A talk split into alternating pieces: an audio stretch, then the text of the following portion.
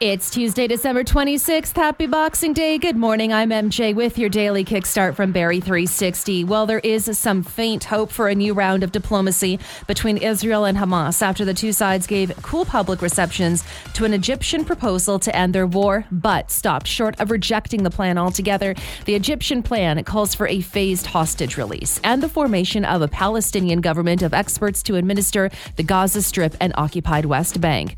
Well, yes, it is Boxing Day, so lots of stuff is going to be open, but be ready for some businesses, including malls, stores, restaurants, and LCBO and beer stores. However, some of those could have modified hours, so keep that in mind. Closed is government offices and services, banks, Canada Post, and some smaller retailers. As for garbage collection, Barrie, Orillia, and Simcoe County, all of that is going to be bumped by a day this week. We've got a complete list over at barrie360.com.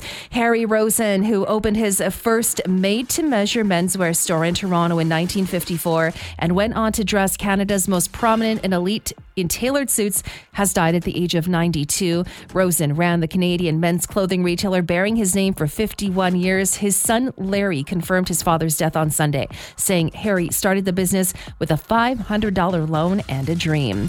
Well, it's Canada and Finland in one of four opening games at the World Junior Hockey Championship in Sweden. Other matchups include Czechia plays Slovakia, Latvia places, faces Sweden, and Norway meets the United States. Canada plays Latvia on Wednesday and Sweden on Friday. That's your kickstart for Tuesday, December 26th. We're back again tomorrow. Until then, remember, stay low key. Not everyone needs to know everything about you.